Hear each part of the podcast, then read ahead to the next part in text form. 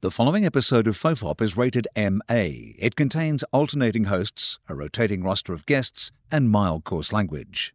Fofop advises that it is not suitable for anyone under the age of 15 or anyone who came here looking for one of those highbrow NPR type podcasts. Minors must be accompanied by a parent or guardian. This is John Deeks speaking.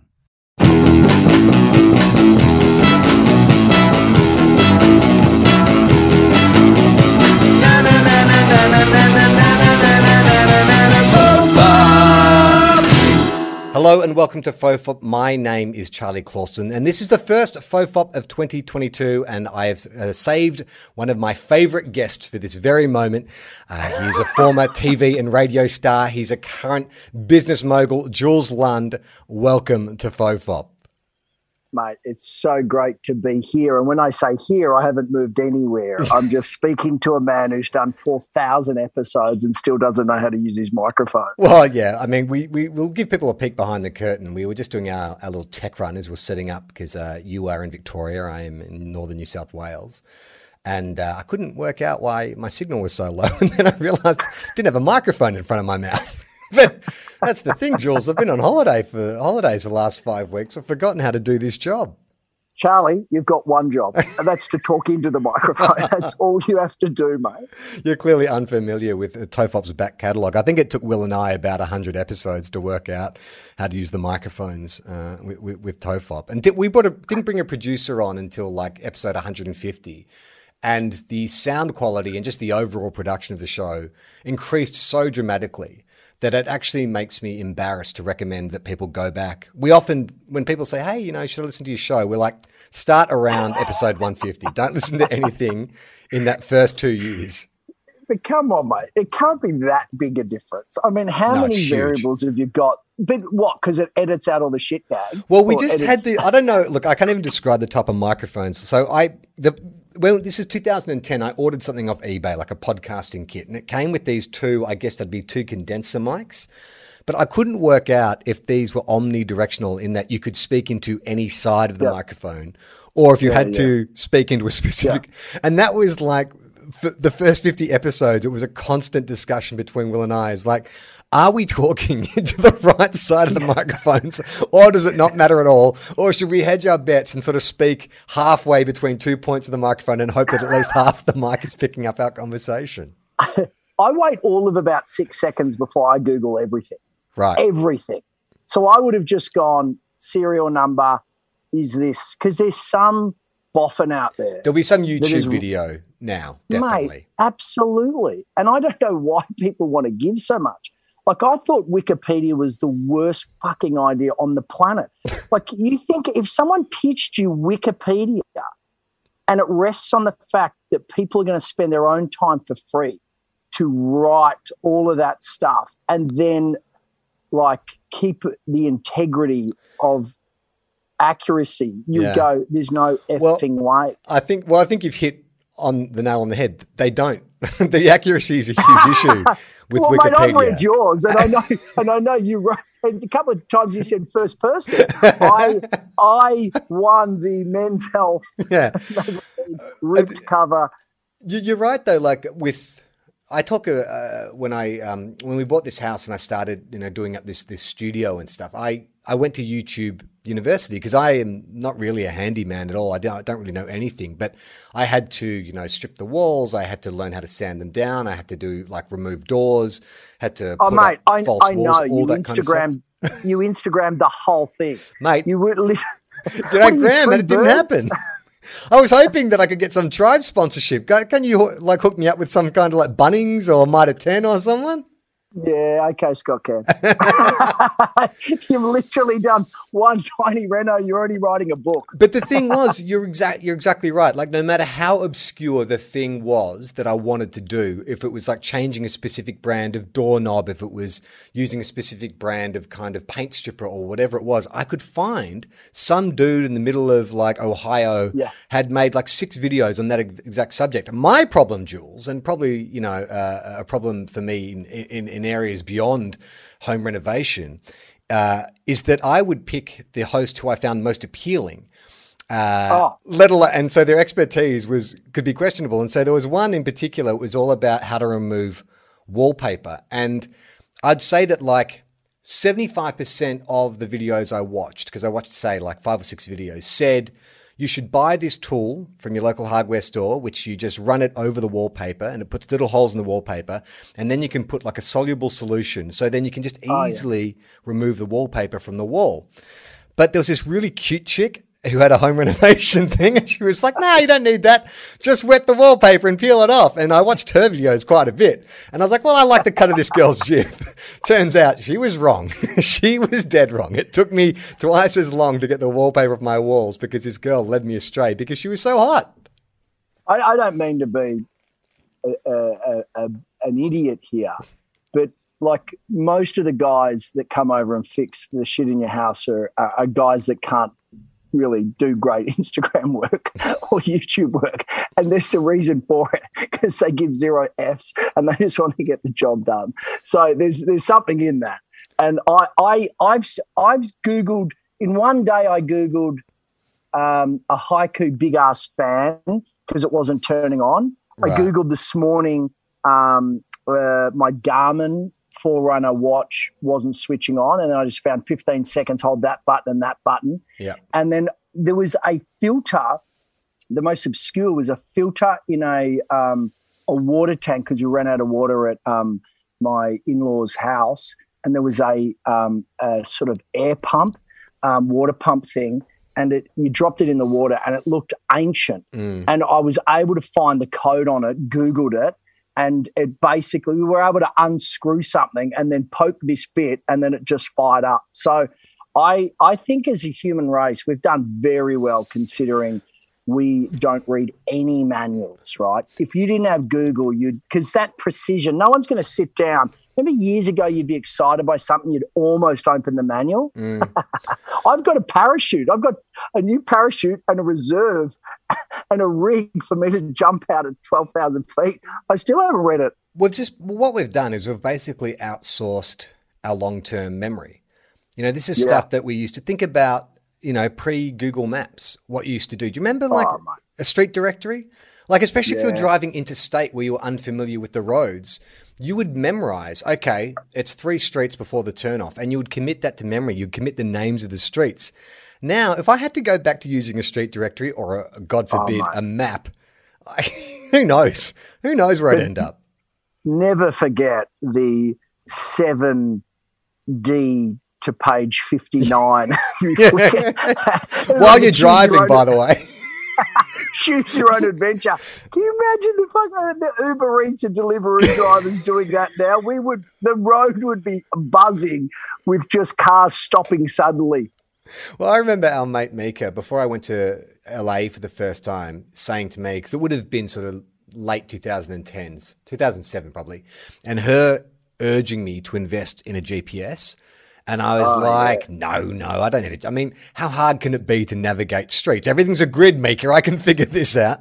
But then you get to a country where like the street numbers go up into the, the multiple thousands, you know, and you'll be on an Yeah. eight lane freeway traveling at 100 Oh, kilometers an hour trying to like what was the was the exit San Dimas was the exit San Diego I can't remember what the exit is and then you end up in a completely foreign country driving down the wrong side of the road so because I remember I, I I left the airport without the GPS I got about halfway down one of the freeways and immediately did a U-turn and headed straight back to the airport and was like just give me the GPS I'll pay the extra five bucks a day or whatever it is And then you download Homer Simpson to, to, to guide you. Yeah. well, you know what I did actually? I hired a goddamn Mustang, like one of the new Mustangs, or new for 2007. And I was so nervous about, you know, driving on the wrong side of the road and, and, and navigating and stuff that I pulled out of the, the airport, the car rental place in the airport, and I'm driving down the street. I'm just sort of got all these things going on in my head. And I freaking sideswipe a truck. Like just take my my rearview mirror and just like scrape the side of the car and I had that. I, I guess I went into shock. Like I said, I just like, I just kept driving. I didn't stop. I just kept going, and then like got to my accommodation in in um, Santa Monica and was like, oh man, like what am I going to do? And in my head, it's like I couldn't remember what level of insurance I'd taken out, or I had the insurance and I couldn't figure out if I was covered for you know uh, comprehensive or whatever. And so I went through this whole. I created this, turned it into this, this like huge kind of like um, uh, uh, cover up, where I was like, well, I'll, I'll need to, I need to get a police report done. so that I can go back to the car hire place and have plausible deniability. So I went to the local police department and I tried to uh, say to them, I said to them, I had my car parked on the side of the road and uh, I went to the shops and I came out and some bastard had sideswiped me, like total projection. This is exactly what I had done to some person's truck. And so the cop was like, okay, cool. He's like, so you're saying your car was parked on the side of the road and you got sideswiped by like traffic? And I said, yeah. But in my head, I was still thinking about what side of the road in Australia Yeah. we park on. And so the cop was like, but how did you sideswipe? You said you were parked on this street here, but you'd, your car would be facing the wrong way. And I just was like, I, I, I, you know what? It's fine. It's fine. It's fine. And I went through this. I, I went through probably about a three or four day sweat box of like, how am I going to get it? And then I eventually just went back to the the comprehensive car the the, the car place and fessed up, and they're like, yeah, it's fine, mate. It's, it's fine. It's a rental Oh car. Oh, my company. God, yeah. we're covered. Don't worry about it. To take a new car. Didn't we scrape the top of the bus when we went to Splendour? That straight into the hotel. That's right. Didn't we knock? The we just arrived and we just went, all right, we'll park it underneath and just went, Well, hang on, wasn't it? So was it your job? It was someone's job to kind of call the oh. clearance. So yeah, a, a big Oh. I, group of I us. was six. I was six beers deep. I was. To paint a picture, about six to eight of us uh, heading up to Byron Bay for Splendour in the Grass. We'd hired, it was like a minibus, right? Like a, Yeah. a Tarago or a minibus. We come up to our accommodation, which is a fairly steep driveway into an underground car park. And we were a little nervous about whether or not the van was going to get in.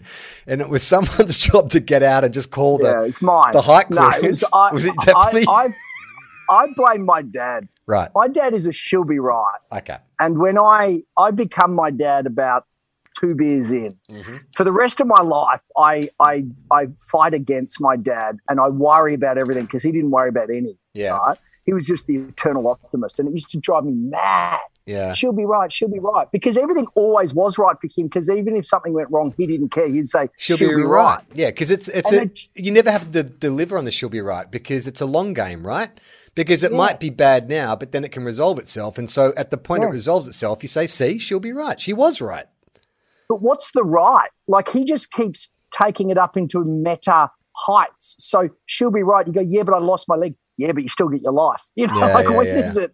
Where, where does the right become? No, this is actually quite serious. But yeah, I said I said she'll be right. But my dad was reminding me of that story when when you were just saying because my dad used to in the old days Mm. four years ago um, drink drive and um, no he used to he used to drink drive like all of our parents Yeah. and um, and yeah, there was one time he didn't put the park brake on, and it rolled down the hill and took out a few trees on the way. And when he got the he got the insurance guy to come out and assess it, he said, "Yeah, it was sideswiped." And the guy goes, "By by tree." Which way was the tree driving, sir? because you, you look underneath it, it's just got eucalypts just dragging under the axle. It must be uh, that must be a fun job being like an insurance company investigator yeah. because the shit that you would be coming across. Like I've told little white lies. Generally, mine are all to do with rental vehicles. I remember another time I got a flat tire with a rental vehicle, and I jacked it up. But you know how underneath your car there's certain points that you put the jack under because otherwise it'll bend. The metal's not strong enough. It's not reinforced. I put it in the wrong spot. Bent a little bit of the undercarriage. Still changed the tire, but I was. I remember looking at it, going, "It's barely noticeable. I'll just flick some mud on it." Take the car back. The guy does his circle around, and just like goes straight for it, and it's like, "Ah, did you, did you, um, when you changed the tire, did you, did you put the jack in the right place?" I'm like, "Yeah, absolutely." And he's like, "Because it looks bent there," and then I just lied.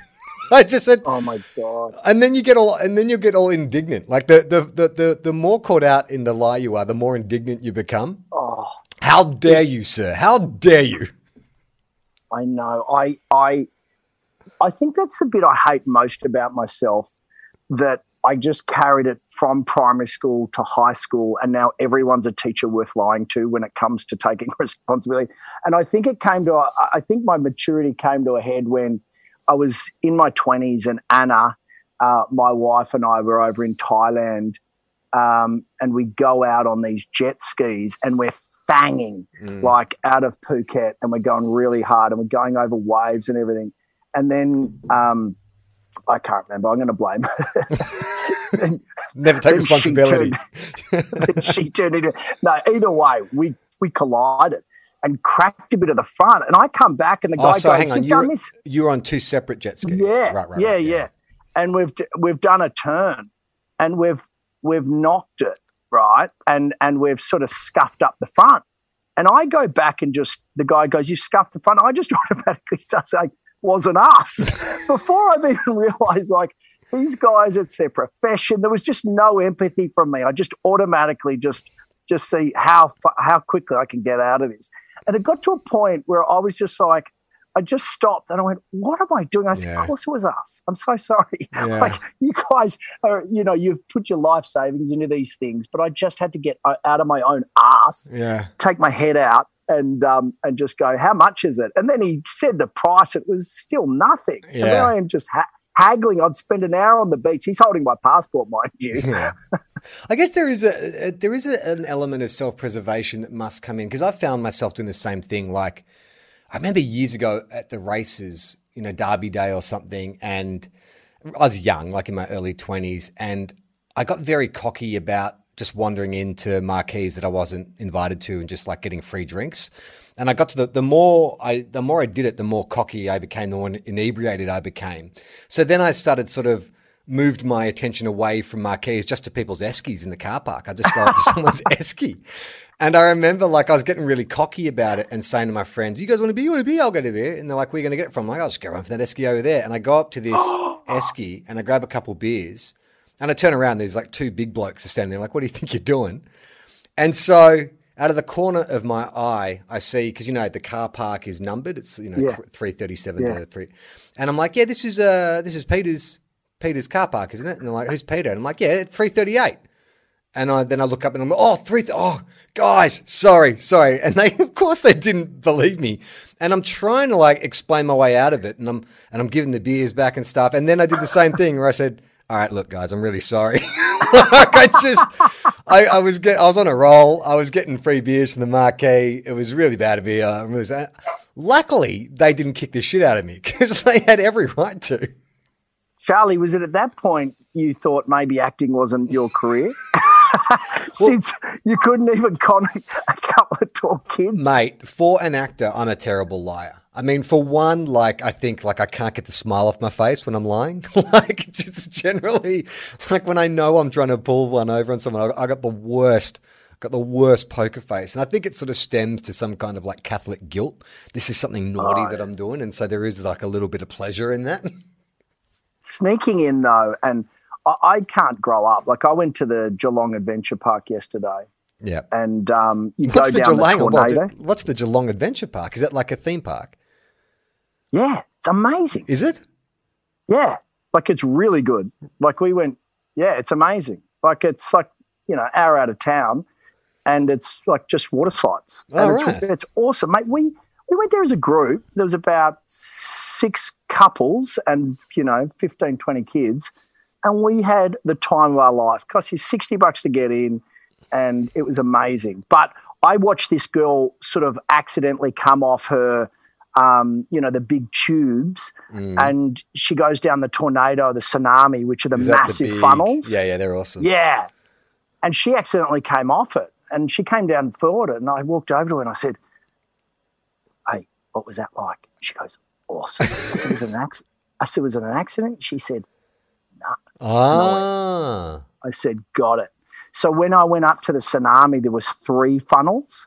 They're not as big as the the big one. Yeah. And um, and as soon as we got on, Carly, you know, our Yeah. friend Carly Schmidt. So Carl's was on there and another 16 year old, the son of a friend of ours. And I've just before the first one, I've just launched off and swung forward. It it felt like it went for about half an hour going down. I went there and then I get stuck in the funnel and then the big thing comes down and they were freaking out and then it knocked me out and then the 16 year old flew out and it was unbelievable. By the time I get to the bottom, I, I've got the red card. So the lifeguards come over because they've never seen anyone accidentally fall out before the first funnel. they- there's no way you could actually fall out. So the rules are you've got to stay in the rubber tube Oh, on the whole way down. Yeah, and why? But why is that? because it's not made for a human. Like there was Right. some bits that were a bit dry Ah. because I was flying. I was flying a lot faster in some parts than a four-person like donut thing. And um, oh my god! So I get out and she's telling me off, and she says, "You know, you've had your first warning." And I, Yeah. I just think to myself, "I've been here before." Like I just automatic. Like I'm 42, right? Yeah. And I'm getting told off by a 15-year-old. Hey, have you ever seen Class Action Park? No. It's a documentary. Yes. I'm going to write It that down. is. So it's called Action Park, right? And I think in the like 80s, out Oh, of hang on. I've heard about this. Is this this one that was just like is in the 70s or the 80s and completely Yeah. unregulated and yeah. Yeah. So some wealthy, some wealthy cowboy, Yeah. right, who's just should not have built this thing, but just must have had a Peter Pan syndrome, but but not a Peter Pan as in like you know um, Michael Jackson, like I'm eight. He must have just gone. I'm Well, hopefully not like Michael Jackson. I mean, But he's like, no, actually, it wasn't. It never painted him. He wasn't actually. He he just his Peter Pan syndrome was. I'm a 14 year old who wants to just shoplift and set things alight. It yeah. felt So like that. basically every But guy he- who lives in Bondi. yeah, exactly, exactly. but that's me, right? My friends laugh at me because I only like films that a 14 year old boy would watch, Yeah. like Avengers all the way. Yeah. man.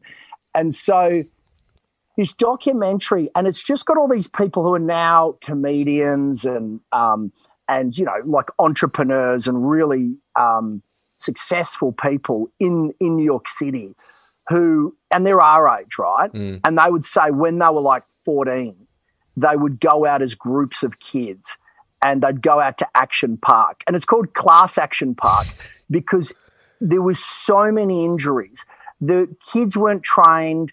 The, the, the lifeguards, like people were dying and getting maimed, Mm, and they were trying. Um, they were trying um, water slides that just never should have been made.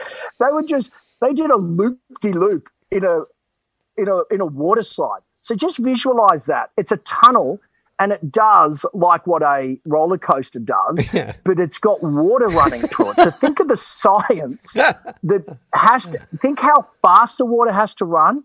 And then think if it's too big a circle, the kid Just drops. won't have enough momentum to go around it. If it's too small, they'll get stuck in it.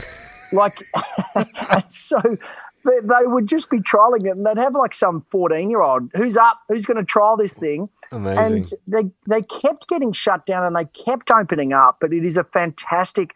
I think I saw it on Amazon Prime. But Class Action Park all the way, it's a cracker. It's hilarious. And these comedians just talking about their experiences there and just just the absolute perils of going out with your friends and coming back alive and just all your legs they were coming off water slides off the sides down the rocks Yeah, there's a there's a water slide park up here in Ballina, which is the dodgiest, uh, one of the Well, dodgiest water parks I've ever been. Um, allegedly. Careful. Well, I had a, I've got a mate who um is, is our age, and he went there with his two boys who are like eight and ten, and uh, he went down one of the water slides. He got some air off the lip, came down to the main part of the chute, and then hit the water. And he's like, "Oh, geez, like I think I've winded myself. I've got a bit of a stitch." Broke three ribs. and I said to him, oh. "Do you think it was the design of the water slide?" And he's like, "Well, not that." He's gone. I think the, the the issue is the last time I went down a water slide, I was twenty years younger and about ten kilos lighter." oh yeah because Yeah, they why- are really designed for light people to be flung at high speeds. But the older you get and the more heft you have and the less flexible your hips and joints are, like the more damage you're going to do when you're coming flying out of those things at high velocity. yeah speaking of which i can hardly move my lower back today Right. um, not because of the water slides it didn't help it but um, because i landed quite hard skydiving the day before which brings me to the question are Ah. you going to come with me sir well, okay. So you are you fully qualified now as a skydiver? Like you you can do it. All right. Now, does that mean you can tandem jump with No. me? Okay. No. You can't train Nah, me. nah. you're not coming with me, mate. I'm not putting you in a I'll- baby I'll go with you. up the front. I'll go with you for sure. Like I've gone skydiving before. I, I, I, I, I would have no issue doing it. I think maybe Gemma would have an issue with it. Now that we have a small child, she's much more reserved about, you know, uh, taking part in activities that my, obviously Anna doesn't have the same concern. she's obviously she's she's re up the uh, life insurance. She's like, yeah, Jules, go. She bought me all the gear. I get the hint. she's just cutting She holes in the packed it." parachute. She said, I, I packed it myself. Yeah. uh, yeah, okay. I'll definitely go. But will it be as fun if you're on you're going solo and I'm strapped to some dude? Yeah. um, no, we'll do Or, it la- up out or lady. Yeah, we'll do it out of Byron. Yeah, I'll jump first and then you'll jump after me. Is it still fun? Absolutely. Yeah, because we go up there together. And, Yeah. Um, Well, it was funny. And- I, did I ever tell you about when Gemma and I went? So I got it skydiving uh, for Gemma for her birthday. This is about maybe 10, 12 years ago. And um, we did it outside Geelong and we went up in the plane and I was like totally fine going up, felt very relaxed and calm about it. And Jem went first. So when they opened the door, when we got to altitude, was it 10,000? Is that the jumping altitude? Yeah. About that? yeah. So they open the door and the wind rushes in. I'm like, well, okay, that's a bit of a that's a rude awakening. And then I see Jem get edged over to the door and then go and just drops like a stone. And then that's when reality sort of came into me. I'm like, oh, Oh. my god, like suddenly I'm very high up. And so the guy's edging me to the the edge of the door. and in my head, I'm like, how can I get out of this without looking like a real pussy? and I'm, so I'm in my head. I'm, but then he said, just cross your arms. And he's gone. Just remember when we go out, when we go into free fall, just scream. He's gone because once you let the scream out, you'll involuntarily take breath in because you're going to have all this air rushing at you. So we do that. It's fine. I have a great time. You know, uh, we do the free fall for about 40 seconds and then float all the way down, get to the ground, and Jem's there, and she's like, you know, she's all right, but she didn't seem to have as good a time as I did. And she, so we're just comparing notes on it. And she said, How was the free fall for you? And I said, Oh, it was fine. I really, that was probably my favorite part. And she was like, I couldn't breathe. And I said, What do you mean? She's like, I couldn't breathe. Like the air was rushing in so hard. I was trying to breathe. I thought I was going to choke. I couldn't get any air in my lungs. And I said, Oh, did your guide tell you to let us scream out and you'll involuntarily take air in? She's like, No, he didn't tell me that. It's like, Oh, that's a real shame. So we get our DVDs and uh, we go home and, and I have a mate round, Ant. And I say, hey, Ant, do you want to watch the DVDs of us skydiving? And he's like, yeah, sure. And so well, let's put on Gemma's first. And so we put it on. It's one of those preset programs like where you just plug in the footage and it's, you know, all set to the same music. It's, you know, slow mo walking Yeah. out to the plane and going up crossfades and all that kind of stuff. And so it gets to the bit where Jem launches herself out of the plane and he's filming on his little GoPro strapped to his wrist. And so Jem goes out and she can't breathe. And so you're watching her like on GoPro, like gasping, trying to get air in. But not only that, but the wind rushing up is blowing her lips back. So, like a horse trying to eat an apple, like her teeth are exposed and her lips are flapping around all over the place as she's gasping for air like a fish on land. So, Ant and I are watching this and we have got tears coming out of our eyes. It's so funny. And Jem's getting really shitty because she's like, I almost died. I almost died. That wasn't fun for me. But the best bit is they get through that free fall, then they repeat it and they do it in slow mo. So we get to see her lips and her teeth sticking out in slow motion. We watched that video, I've got to say, like a dozen times. And each time it was just as funny. We were like on the floor rolling with tears in our eyes. We're laughing so hard. I've got to tell you, Jules, about a day after that, that DVD mysteriously went missing. And I am, Gemma promises me that she didn't get rid of it, but I'm like, you had to have thrown that out. Like, that's the only explanation because I would Yeah. give anything to see that video again. Oh my god!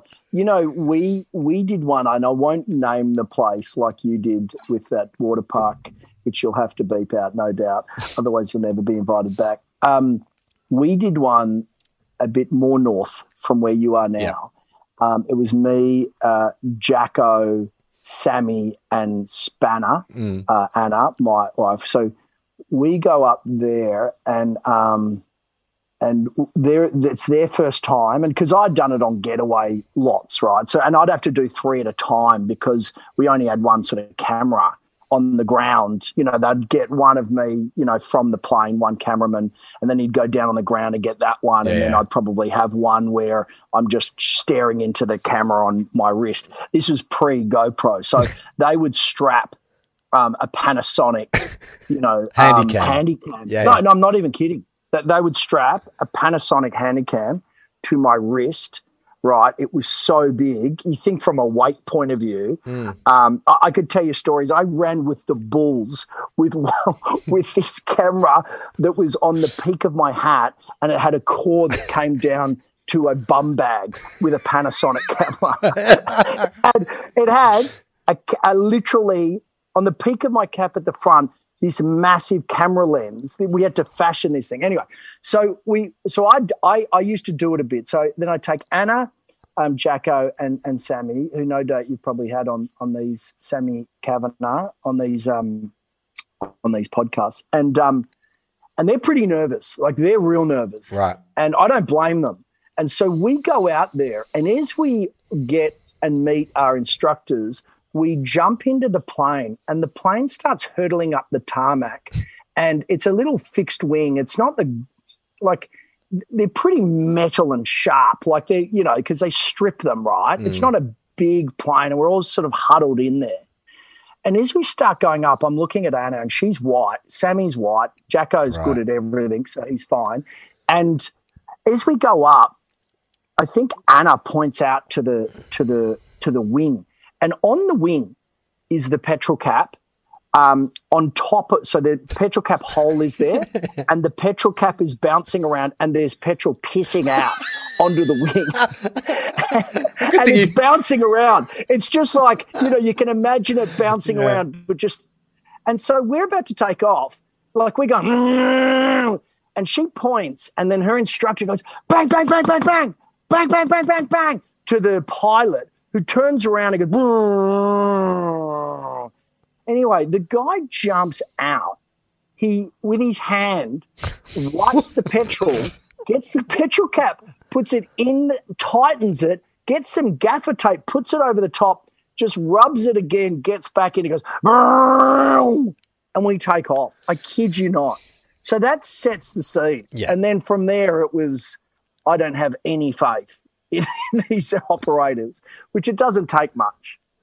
So you say you went running with the bulls, skydiving. I saw you do a stunt on the radio once where you drove a car with a attached to a bungee cord off a platform.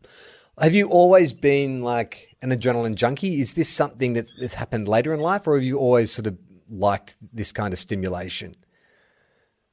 I don't know. As I get older, I feel more dead inside. Is that what it is? I just- Because I do wonder that. Like, I think there is there there are certain people. Because you're not a surfer or anything, are you? Do you surf? No, I You snowboard snowboard. when in between the drinking. But is Um, it what really- what is it about the because there is a level of kind of like personal injury with running with bulls and, and skydiving and even like jet skis for some people would be considered like an extreme sport. Like Yeah. what is it about that that you're drawn to? Oh, I just feel alive. I'm turned on, and and um, I I like drama and danger, and when things are going a bit wrong, when Right. there's a heightened thrill. So Yeah, you know me, like I, I, we'll be out, and I like well for decades now. I'm good, Mm. but you know I'll I'll always out push trouble. it. Yeah, I'll look at the fan and go, I wonder what this bag of CCs would look like if it was thrown in. Like I just, I, I just like the that that that the tension in the air. Well, you're a And disruptor. so You like to dis- Yeah, you like to disrupt the norm, and I think that's like when that is channeled and controlled. It's a it's a really useful thing. Like we need people like you because you do think outside the box. But I guess where it's an issue, obviously, is when it's destructive. Because I do have some friends who I feel like. Thank God you have extreme sports or, or whatever it is you do, because I think that energy and that drive you have to kind of feel something or to be pushed if it was misdirected, you know, it could easily be you know, driven into like drug addiction or some kind of like unhealthy pursuit. But I remember um, uh, reading uh, uh, about some uh, what do you call them the, the the the when they rock climb without is it called free climbing where they climb without yeah, yeah, support That- harnesses that and free, stuff. free solo, Free and, solo, um, yeah, like that and, guy. and before the dawn, I think it is. There- There's two incredible. I, yeah, I don't I don't know a lot about climbing, but two incredible documentaries That- worth watching. But there is a, there is an element of um, uh, not really being able to come back down to a normal level. Like they pursue these things because that is when they feel the most comfortable and the most alive. Like I don't know if you feel this, but talking to Osher um, about hosting, and you know Osher, who's been very public about his mental health issues and anxiety and all this kind of stuff, you would think he was the least likely candidate to you know host a, an event in front of 3,000 people at the Opera House, whatever. But he talks about how, well, that's one instance in which he feels in control. Like every other time, he sort of feels like the, the world is out, out of control and, you know, there's kind of issues lurking in every corner. But then when he has the microphone and the lights and the camera, then he can control what happens. And I think there is an element of that with people who pursue kind of extreme sports, that there is an element of, well, I am in charge of what happens here. The world is a scary, unpredictable place normally. But in this one moment in which I'm on the slope or riding that wave or jumping my bike over whatever it is, then it's up to me and I rely on me. Yeah. Do you think there's an element of that with you? Yeah. With Osher, I, I actually really like that. I don't know what it is about the skydiving. So I only took it up um, not uh, not at the end of last year, but the year before, so the end of 2020. And I did it because I, I really felt numb, mm. genuinely needed to wake myself up. And I also think there is levels, as you sort of alluded to before, where like I did 10 years of getaway and, you know, I did hundreds and hundreds of weird things, right? Everything like, like real death defying and also just edgy things. Like even just what I ate, you know, like I'd be drinking blood straight out of the neck of a cow with Maasai warriors mixed with urine, cow urine and milk because I was feeling sick and the witch doctor came over. Like lots of really, and I loved, I just loved living in that realm. So, yeah, since then life has felt a little bit less thrilling, definitely. And so, and especially, you know, I've got a tech company and I've done that for eight years now. And it's, um, it's just a different world, and I just needed to sort of I needed a um, a circuit breaker, and and the it's funny. It's actually about stress relief. Mm. So I wanted to learn how to manage my fear because I was feeling anxiety and fear in what I was doing, which was fake. Yeah. Right. So there's no real um, consequences, you know, like physically to my health and safety. Like I would feel flight or fight in an email.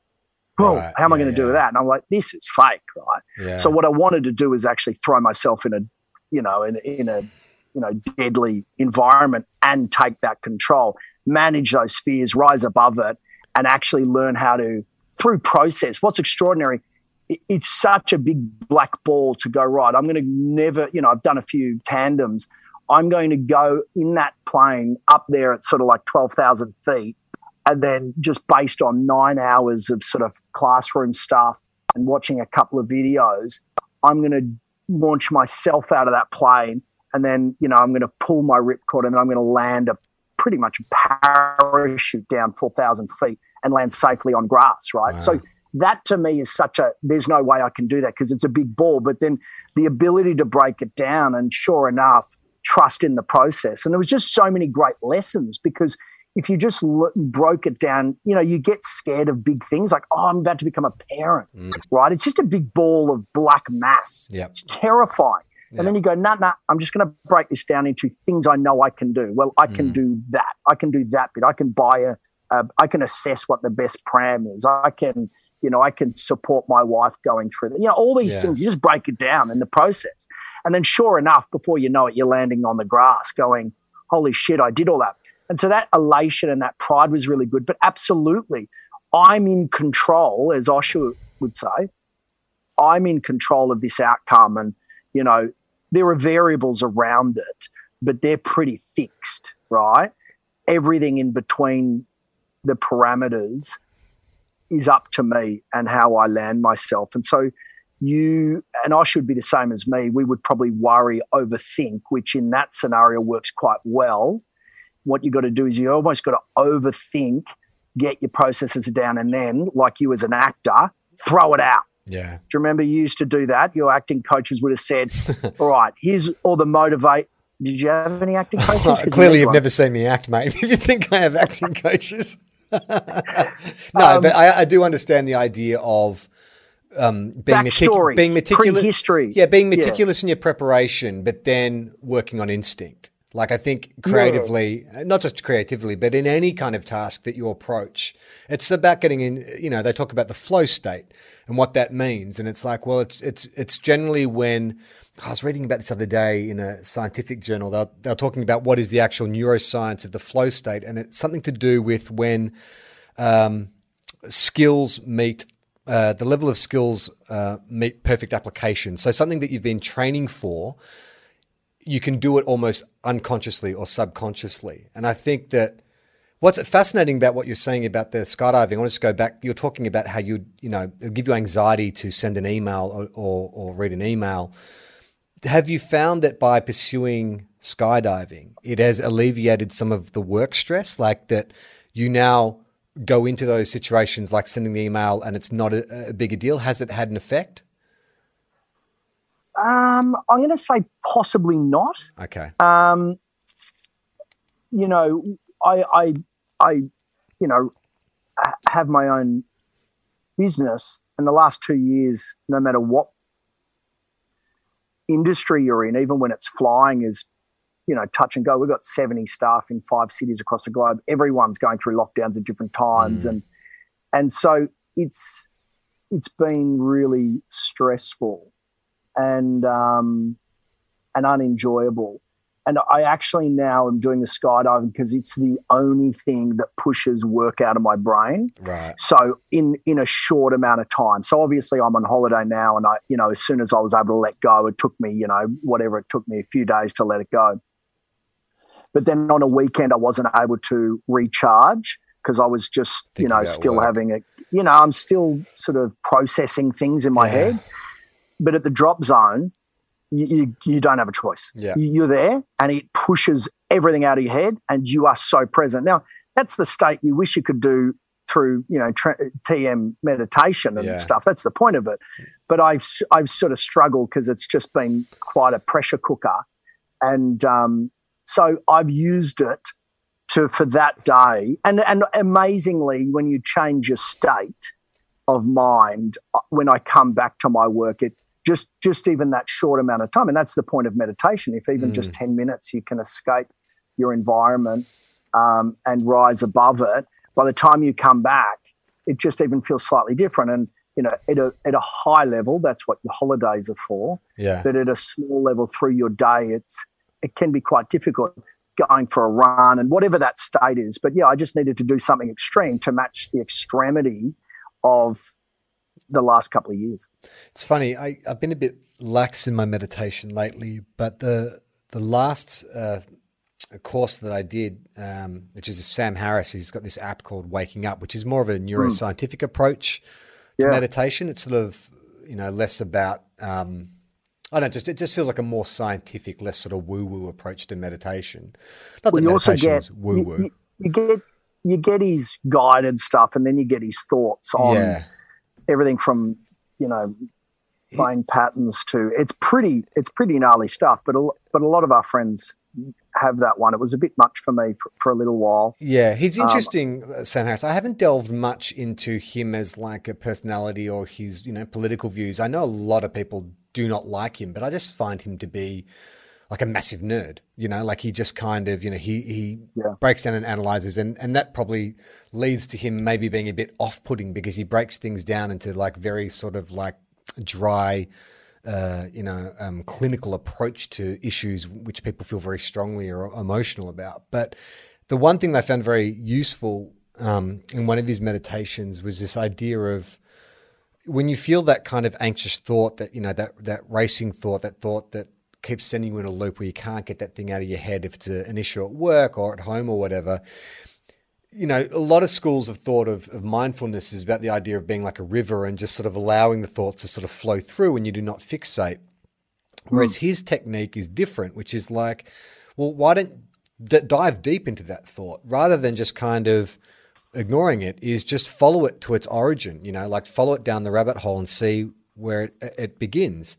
And more often than not, what you find is when you do that, it actually has no origin. Like, you know, it, it's weird when you're feeling anxiety because generally it's an emotional response and it's a neurological response and you feel like there is something, you know, like you're saying before, it's like life threatening. You're responding to an email in the same way you would if, you know, you, your life was in danger.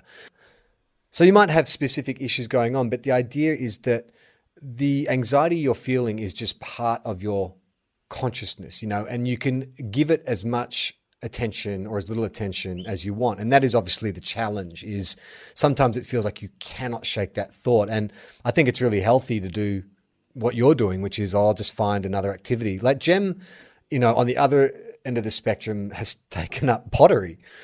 And oh, she was yeah. someone who's tried meditation but didn't work. And then a friend of hers invited her to, you know, come make some ceramics. And it's this beautiful property not far from us, you know, overlooking the hinterland. And it's really quiet. And Jem just goes there on a Monday and it's like, you know, five or six people. And she just makes pottery for like three hours. And she says, for her, it's the sort of the, the, tactile nature of being lost in art and making something with her hands. So it's kind of a combination of creative, but also the practical nature. But that gives her real relief. And I'm like, I, that to me is like, it doesn't matter what the activity is. For someone, it might need to be a real kind of like shock to the system, jump out of an airplane. For someone else, it mm. might be as simple as, you know, working with their hands. But I'm starting to get that as well up here you know, I've through coronavirus, I've had to sort of detach from a lot of social media and things I would ordinarily listen listen to because I just feel like my head was getting filled with so much kind of information that I was finding it hard to process, and and I was getting a bit stressed out. But then being able to exercise, being able to work in the garden, being able to work on the house, being able to do things that are just kind of meaningless in a sense, like weeding the garden. I never thought I would get such pleasure from weeding mm. the garden, but there is kind of like a, a, mindless, repetitive nature to just going around the house and just pulling up weeds with my hands. You get a little dopamine hit because there's a sense of like having achieved a task at the end of it. Yep. But it's also, it's kind of, there's no consequences to my action. If I have to abandon yeah. this halfway through, doesn't matter. Like I can get back to it. But, you know, there is a task to complete. Well, you know me, I've never followed any sport of any kind, but but that is, I mean, like I, I always used to look at golf and just think, why bother? But that's exactly what it is. You're staring a little white ball. It's quite meaningless. You put a goal on it, and for that time, those, you know, uh, especially you know businessmen that do it, you know, they'll be busy. They'll go out there and they'll be staring at that thing. I'm going to get that ball to there, no. and it's just focus. And it may as well be a mantra. You may yeah. as well be focusing on your mantra in that moment because it's the same thing. But the other thing you touched on there is, you know, that anxiety where, you know, a neat little trick in terms of, and it's more of a, I suppose, a, um, uh, like a, an easier way to go down and find the origin to expose how meaningless it is. Mm. Often our anxieties and our fears manifest as what if questions. Yeah. Shit, what if, you know, what if, um, uh, what if I don't uh, do it by that deadline? What if, you know, they don't like it? What if, what if, what if? Um, and, the, and that's what that fear is. And, and that's where it starts to ruminate. So it, it, you know, you'll be waking up at 2 a.m. and you're like, really what you're saying is what if, what if, what if, what if, what if? The, the, I can't remember who said it to me when I was younger, but they just said, mate, all you're doing is asking a question can you just at least commit and give it an answer? Hmm. And so if you actually answered your what if worries, you would actually get to the next what if and the next. And before you know it, there's actually a scenario there that you can accept. Yeah. So a worst case scenario. So for instance, all right, I get that email that I was talking about earlier, and it's like, all right, we need to, you know, we need you to present to the global heads um, that idea that you had and you go, well, whoa, whoa, whoa, what, what if it's not going to work? What if it, and they go, well, if, if it's not, then I've got the opportunity at that point to be able to actually ask them for feedback. All right, then they're going to get feedback. And what if, what if, you know, the feedback that they give me improves it? So you end up sort of going through a part. I didn't explain it well. I don't really have the best um, example for it. But often what happens, and it needs a real life one, mm. often what happens is, you, yeah, you do arrive at something going, right, you may not get that next job. Yeah. And then what happens if you don't get that next job? Well, I can live with that because we've got too much work on at the moment anyway. Yeah. And then we can concentrate on high tasks with people that are less judgmental. And you're worried about these people and you'll be okay. I suppose you get back to what my dad is. You know, she'll be right. But the point is, as soon as you get to that worst case scenario, which you arrive at really quickly, you usually have to answer like three what ifs. Mm. And then you go, I'm cool with that. All of a sudden, it stops ruminating Yeah. because you've answered it. Yeah. I, I had a therapist do like a similar exercise with me where I, I can't remember what the issue was, but it was something about what if this goes wrong, and she said, "Well, let's let's play it out. All right, so let's Yeah. talk about all the issues that that could go wrong." And you're right, like it just with every kind of um, example I brought up, she could offer like a, a favorable outcome or a way. Is this really the the biggest disaster? I think the issue for most people, it's well, uh, I should say the issue for me, which I and uh, might be an issue for some people, is it's the emotional, it's the emotional aspect of anxiety. So intellectually, I can totally understand if if you were counselling me through an issue and saying, "But Chuck, you know, Yeah. if that goes wrong, then you can do this," and I can understand what you're saying. But it's inside. I feel like shit. In, inside, Yeah. I feel like uh, I- I'm weak. That I've made a mistake. That we're having an issue at the house at the moment um, about my parenting, where uh, I do this thing where I I get frustrated quickly about something, and I will have a, a verbal explosion about something. You know, I drop a pan and food goes on the floor, and I'll be like, "Fuck this" or whatever. You know, whatever it is. It's not so much the swearing so much, but Gemma has an issue with me expressing anger over something that really doesn't warrant that kind of reaction. I think mm. that was programmed into me by my father because my dad had a really short fuse and he would often, you know, blow up over small things. He would just express frustration. It would pass very quickly, but he would just, you know, he would he would just swear and, and, and move on to the next thing.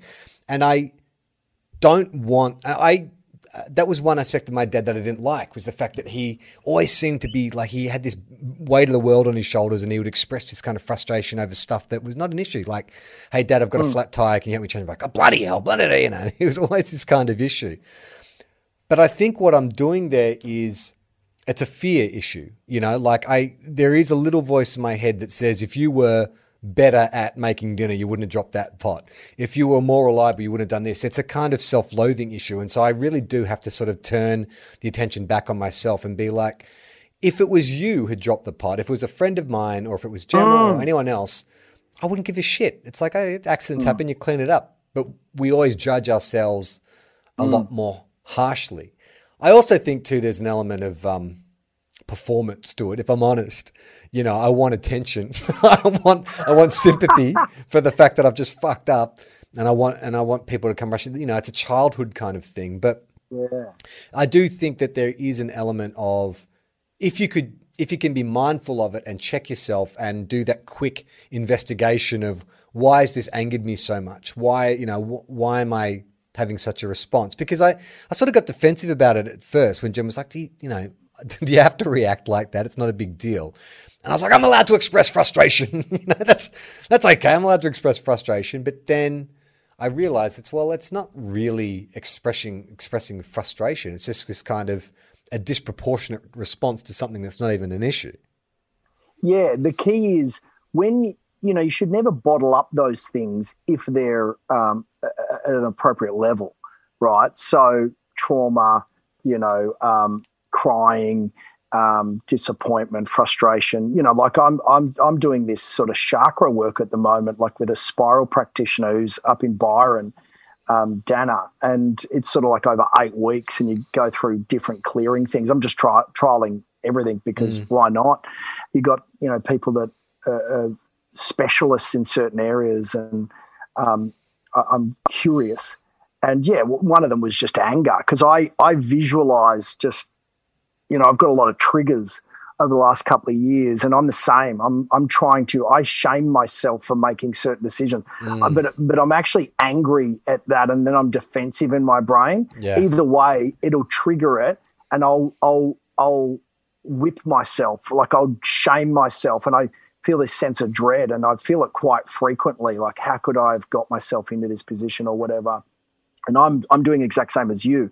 Like I'm trying to get ahead of it and try to reframe it very quickly. Mm. Um, but she was like, she was like, you need to literally get an axe and attack crap because I that's how I visualize it. I, I end up Right. visualizing sort of breaking stuff. So you know, as my KK, my sister-in-law gave me those breaking rooms. You know, where you go in, you just smash. Oh, plates. is that a real thing? yeah? Oh, It's. I mean, it's great. a. It's a. I think it's more of a gimmick, but for me, it's like part of my homework. yeah. You know, you do the axe throwing. We did that for a Christmas party, and this one is you go in and. You know, I think you're meant to go into a room, and I I don't know if you have a bat or whatever. You're smashing plates, or uh, it sounds like a Greek wedding, Yeah, which totally. I have unfortunately jumped the gun of once before at a Greek wedding. I started smashing all the plates before they told me they're special ones. And the poor, poor nonna was getting sprayed with shards of porcelain. And I was like, well, that's why I came to this wedding. Yeah, I've got my own so plates. I've got a boot full of them. When do we I start? got a baseball bat from Rebel. Like, and um, so anyway, yeah, this room, you go in there. Little do they know, like I'm going to walk out in a, in a, it'll be like dust in there. You know, Yeah. people are meant to smash these into bits, but I'll smash it. I'll pulverize it into literally just powder. Yeah. I'll, I'll, I'll just want to attack this thing. But I've been looking for a good axe and firewood just to attack it because I need. So in that respect, you you do need to let certain emotions out. But you're right that that disproportionate amount of re- response, like my fight or flight with an email, you know, that's our responsibility. And you're right to Gemma, and you know, you don't want to pass that modelling on to Iona, um, and you, you do. But like everything, you know, swearing, for instance, you know, you don't realize you're swearing, and then you know you'll hear it and you go, "Oh God, I swear a lot." And then you'll realize you'll swear, and then you'll hear it afterwards, and you go, "I shouldn't swear around the kids." And then you'll swear, and you'll go a bit earlier. You'll catch yourself a bit early, and you you catch yourself as you're swearing. Mm. And then the key is you've got to catch yourself before you're swearing, and all you're doing awareness and how like even yawning at jetty surf at Chadstone where I used to work as a kid, we weren't allowed to yawn. Yeah. Now, you, now when I yawn, I feel like I'm breaking the rules still, you know, 25 years later. But it was like, you know, you would never know when you're yawning. And then you catch yourself after, or they tell you, you just yawned. And then you go, all right. Then you yawn and go, whoop, I hope I didn't get caught. Then you catch yourself yawning. And then before you know it, you get all the way up. And that's awareness, right? You're Yeah. just trying to pull yourself all the way up into before you're doing it. And, you know, going on radio, swearing, you'd really have to do that because it was the profession Yeah. But that's all you're trying to do with your with your reaction in those moments and that's where you want to catch yourself first you know she's you know um, gemma's going to pull you up on it and what your journey is and you'll be surprised how quickly you get there and then in that moment you give yourself the dopamine of not i got attention or whatever of pride caught myself Yeah. and that's a good feeling You're right. Though. That's You- change. You, you sort of mentioned shame before, and I think that's like it's such a it's such a powerful in a negative way. It's such a powerful factor in in how we and dictating our behavior and, and our approach to relationships and stuff. Because I've noticed since I've become a father, there is no shame that I feel more than when I feel like I've been a bad parent. You know, like there's been there's been times where um, you know, like she, Iona won't settle. She's having a full tantrum. And I'll feel that rush of anger and frustration come up. And sometimes it'll bubble out, sometimes it won't. But once everything's calmed down again and she's asleep, or, you know, I've had some time to kind of cool off or whatever, God, the shame that washes over me. And I remember uh, on Dad Pod, the, the pod I do with Osher, you know, we were sort of talking about that. And I, I, I sort of felt really guilty about bringing it up because no one wants to talk about, you know, um, that their kid made them like see red and furious with anger, you know, especially like a, you know, she was a, a baby. But that's when I started to realize that maybe there is something hardwired into me. Like this is something environmental that I've learned about, you know, this is how you cope with um, uh, uh, adversity or obstacles is that you get angry and, and frustrated. And I really consciously had to change my thinking on that, you know. And so I, I now, when um, you know, Gemma and I will sort of take it in turns to sort of settle her, or, or even if it, you know, I've got her for the full day and she's not behaving or she's having a tantrum or, or whatever, I, I consciously will prep myself and be like, when this happens, because it inevitably will, she's only going to be this age for a blink of an eye. You are only going to have this moment with her for the blink of an eye. So you need to find a way to enjoy even the tantrums. You need to find a way to enjoy, um, you know, the closeness of being with her, and it's it's working. It's now to the point where. Um, last night she was up at 2 a.m. She's in a real anti-dad phase at the moment where uh, she just wants mum all the time doesn't want me comforting her. And so I, I had to chase her around her room. I went into her room because I could hear her awake and crying. I went in there. She screamed when she saw me and started running from me like a one of the Brothers cartoon. She's running in circles while I'm trying to grab her. It's and, still it's still so demoralizing, though, isn't it? I mean, you just feel so rejected, so unloved. And so oh, I, but I, I, had her there, and I, I, I, she was screaming and trying to push me away, and, and, and you know, wriggling, and and I just was like consciously being like, this is a real privilege for you to have the time to be in the mm. room with your daughter. She's not going to be this age forever. And and it was just like I just changed the kind of parameters of what this was about. Like, what does it matter? It's fucking two in the morning. Do I have I got better things to be mm. doing? Mm. You know, spend this time with your daughter. Yes. Like, and then when she, sleeping. Yeah. but then when she calmed down, I, I, got into bed and we had a cuddle, and it was so nice. Like, then I really appreciated the quietness of being in there and like you know just this moment of this this being just this just having this kind of this this this life that I created came from me, Jules. I'm partly I'm a god in many ways. No, I didn't go that far. We, but we we think it came from you, but anyway, we haven't seen the DNA results. But that is sort of something that I had, like you say, you've got to consciously sort of go in and then check yourself at, at, at each point because emotions can overtake you. And I, the more we've been talking, the more I think your dad was bloody. He's, he's a genius. She'll be right. It's exactly the philosophy that we should be carrying because he's he's right. The, it, it, may feel bad now, but life moves in waves, and you might be in a trough yeah. now, but it will eventually go up again. It is. It is always. Honestly, it is always right. But then you know, if you don't worry, because you can avoid a lot of it yeah. you know, and that's where worry comes in. But again, it's got to be appropriate. Like for you, you were talking about hardwired feeling shame. You should feel shame. We should, as parents, feel shame because we need to evolve.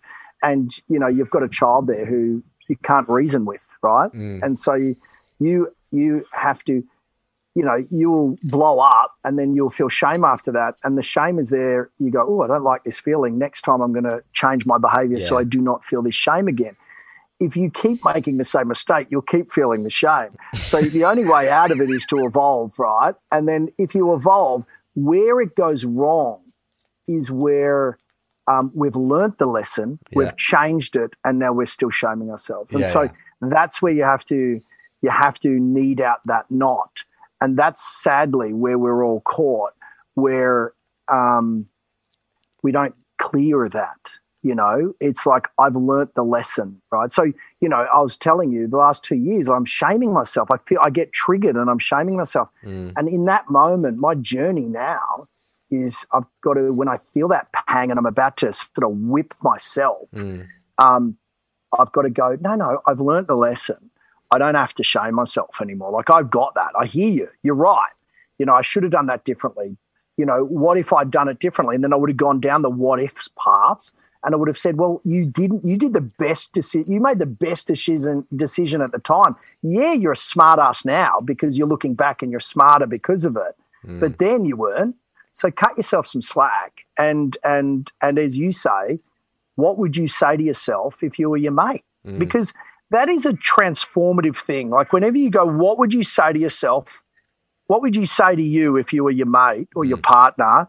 And it is completely different to our self talk. It is just miles apart. We are brutal to ourselves, and then to other people, we're so kind. Mm. And we're never kind to ourselves. And when you change that and you start to talk to yourself, you'll channel all of this really positive commentary, right? So, you know, Jim Stynes, who uh, you know well, um, who was my my mentor, and he, he created the the Reach Foundation. He was an ex AFL footballer, um, and um, you know, superstar, and passed away at, at 45, unfortunately, with with cancer. Um, but I was going through a tough time the other day. My therapist said, "What would he say to you?" And so I started talking to myself as him, and fuck me, there was shit coming from like there was concepts, proper concepts coming from nowhere. I was just monologuing, Mm. right? And I don't. I mean, I sort of do believe in the afterlife, and he, I feel him around me, but I certainly don't feel like I was channeling him Yeah. you know. Um, but I certainly was saying stuff I would never have said to myself, or even like it was Did you do the It was- accent? Were you doing it in an Irish accent? so. It was so, no, I wouldn't. Uh, fucking hell, get you. I couldn't do it. But how'd I go? Terrible. But I honestly, there were concepts there. There were thoughts. I'm not just talking about just waffly affirmation and Yeah. support and encouragement. There were real new concepts, breakthrough thoughts that came from me to myself. So what do you think that was going on there that somehow you were accessing like because obviously you, these thoughts didn't come from nowhere. They're in your subconscious Self somewhere. pity. I am in my own racket and my own narrative of self pity that I'm sick of talking to myself and the way that I talk to myself, Yeah. right, is unkind and it. And I think I like being in this p- pity party. Sure. and I just, I just, I don't know. It's like I, I this sort of I access this victim mentality. Whereas when I was trying to be someone talking to me, I was looking at the positives so much Right. more. I was looking at the like the learning of it, and it was. I mean, I can be specific. It was just like I've done eight years of work, and you know it's been tough lately. And he was just saying it, you know, and he was saying it's not what you get from it; it's who you become. Which I sort of say to myself a lot. Like it's the, but he, but the way the words came through him in that moment was just like, and he he was always a bit. He was just a great teacher. It was really about oh, actually, it's all about the whole eight years has been about this tough part. Like you know, like at the gym, you do eight reps. You don't do it for the eight easy reps. You do it for the failure Yeah. of the seven and eight. And you can't just skip to the seven and eight because they are the one and the two. Do you know what I mean? You have to go Yeah. through all the stuff, right? And you only get the growth. You only tear those muscle fibers from failure, Mm. from the bit where you struggle and you're striving. And there's no way to get to that. He's like, it's just the whole point of this whole chapter of my life is about this moment, how I conduct myself, how I do it with generosity, how I don't um, I don't misdirect my frustrations to my wife and my Yeah. kids, how I contain it, how I think positively, how I um, uh, give myself all the best chance for the greatest stamina of water and sleep and exercise and meditation and just all this stuff. He's like, this is the bit. This is the whole the whole point was this bit. So you're here now, and this pressure is a privilege, and you've earned it, and it's mm. unpleasant. But this is the becoming. This this sort of part of the obstacle is the whole. This is the slaying of the dragon. This is the bit you've got here now. Don't sort of pull a ripcord and mm. get out of it. You've got here now. Let's see who you are. What are you made of? And it, I don't know. I reframed it pretty quickly, and I, I was not using those words and that that approach myself, and yet there I was talking to myself without the Irish accent. I mean, I think it's it's really interesting. You do almost have to do an exercise like that because you're not going to get that perspective from being Jules Lund, like being where you are in your situation. It's it's almost like you do have to detach because I often say about writing, for instance, like um, you know, I, I find writing so difficult, and the first first four hours is agonizing, and you hate yourself, and you're no good, and why are you even trying, and and then something happens in the last two or three hours where it's like you just don't want to stop. But there is hmm. no, like you say, with the reps, there's no way to fast forward to those last three hours. You have to do the four hours where it sucks and you hate yourself hmm. to get to hmm. that kind of flow at, at the end. But then it's not like it's not like every time you sit down you can the change is so incremental. It's not like every time you sit down you're like well i'm a better writer than i was yesterday. It feels like you still don't know hmm. anything every day you sit down. It's only over the course of time that you can look back and go oh well you know i've made significant strides. I've sold this you know or I've, this is this has worked or this has been made or this hasn't. But it's it's really hard when you're in the midst of that trough or that down period, which it sounds like you are at the moment, to get perspective because it just feels everything feels like a slog, and you're Yeah. and you don't know There's no, uh, you know, when I'm really at my low points, I'm always saying to Jem, like, but how do I know this is the right course of action to take? How do I know I just haven't committed six months to a year to something that'll be meaningless? And she's like, you don't. but that's the point. Because if it was easy and the outcome was guaranteed, then everyone would fucking do it. The point mm. is, you know, especially working in a freelance or creative field, you have traded off security and you've traded off um, surety for something else, you know. And when I when Jem and I had the production company and I was producing for her, I used to get so stressed out the night before a shoot, and I'd stay up all night thinking up every contingency. Okay, so if this specific situation happens, what am I going to do? Mm. Okay, well, I'll, I'll get that, blah, blah, blah. And that's what producers do. You're constantly kind of problem solving, problem solving, problem solving. But then I sort of got to a point where it's like I would always be amazed that the day of the shoot I would step onto set and everything would just happen and people would do their jobs and occasionally things would, would come up. But all that time I'd spent you know, trying to kind of anticipate every single contingency, every single problem was just pointless because there is no way I could anticipate the exact uh, minute mm. factors that would go into a certain thing happening. And in many ways, when something big disastrously did go wrong, that was almost the best time because you know that's what we were talking before about you get into the flow state that's when i would just have to re- re- rely yeah. on instinct i remember we did this shoot in, um, we're still living in Melbourne, but we're doing a shoot in Sydney on one of Sydney's beaches. And I had been spent so much time getting permits for this and permits for that, I'd completely forgotten to get permits to shoot on this beach. But we're going to be there at dawn. You know, I would be gone by like 8 a.m. I, I had sort of like, it wasn't a huge factor in my mind. So we've got like, you know, 40, 50 crew down there. We've got the oh. artist, you know, in the water. We're shooting her, you know, this beautiful sunrise. She's frolicking in the water and this lifeguard drives up in his buggy. He's like, "Who's in charge here?" And there's me. He's like, "You got permits to be shooting here?" And I'm like, "Fuck!" Like in my head, I forgot to organize permits. And I'm like, "Yeah, yeah, absolutely, absolutely. Just come with me to unit. We'll we'll get it out." So I walk, you know, as slowly as I can, so they can yeah. get shots. And I get to my little folder, and I'm like, "Oh God, I, I'm sure it's here." And then I say to him, mate, look, uh, I'm, I'm really sorry. I don't know uh, where the permit is. I, I, maybe it's been lost in the mix. I'm sure we have it, but if we if we didn't, what what would you say we should do? And he's go, well, you have to get a permit, or I'm going to shut you down. And I'm like, okay. So, so um, would you have the number of the person at the council? And he's like, well, it's so and so. So he gives me this guy's mobile number. It's like 7 a.m. So I say to my AD, just like, just just keep rolling. Like if he tells you to pack yeah. up, just pack up real slow and just keep rolling. So I wait, call this guy. Hello, uh, my name's Charlie Clausen with Blackberry Films. Listen, we've run into a bit of an issue. Um, I don't know how it happened, but we've got to get a permit. Are you able to come down and issue a permit now? And the guy was like in bed. And I don't know if it was just because I caught him, you know, half asleep. He's like, uh, yep, yep, yep, sure, sure. I'll be down in about uh, 20 minutes. Oh. And so I was on my phone filling out an application, $500 fee or whatever. So running to an ATM to pull the money out. The whole time I'm juggling all this kind of stuff managed to get it all done. Got the got the permit approved. Literally handed the dude the permit as we're packing up to go.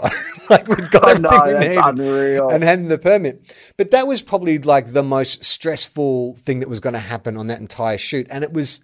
There's no way I could foresee that have coming, and it worked out fine.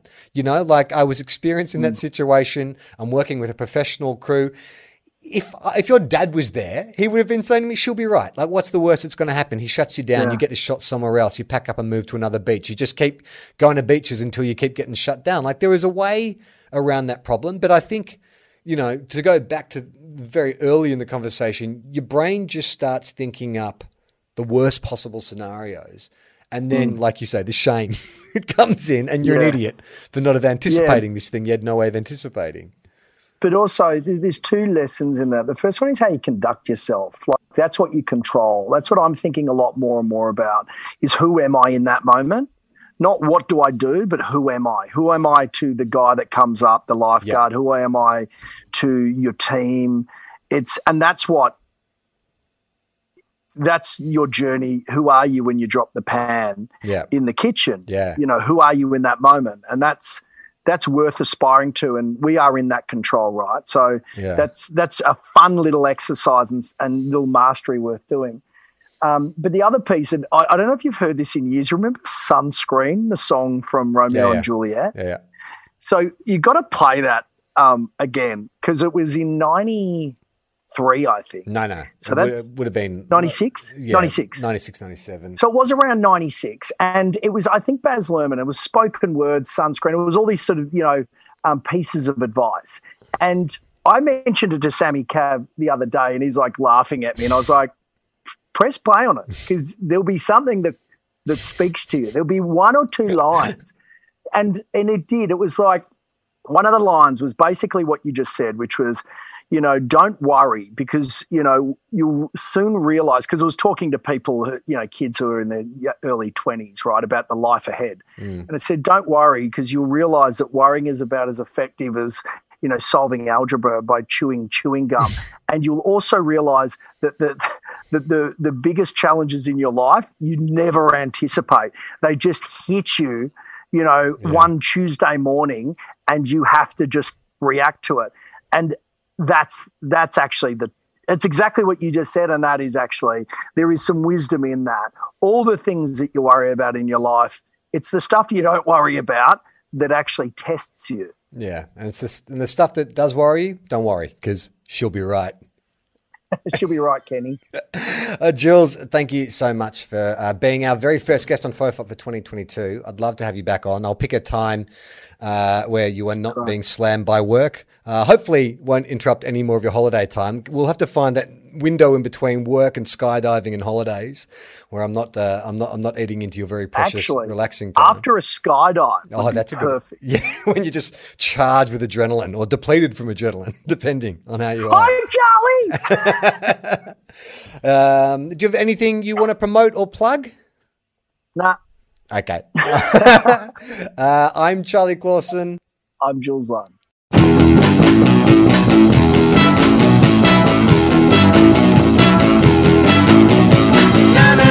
na na na na na na na na na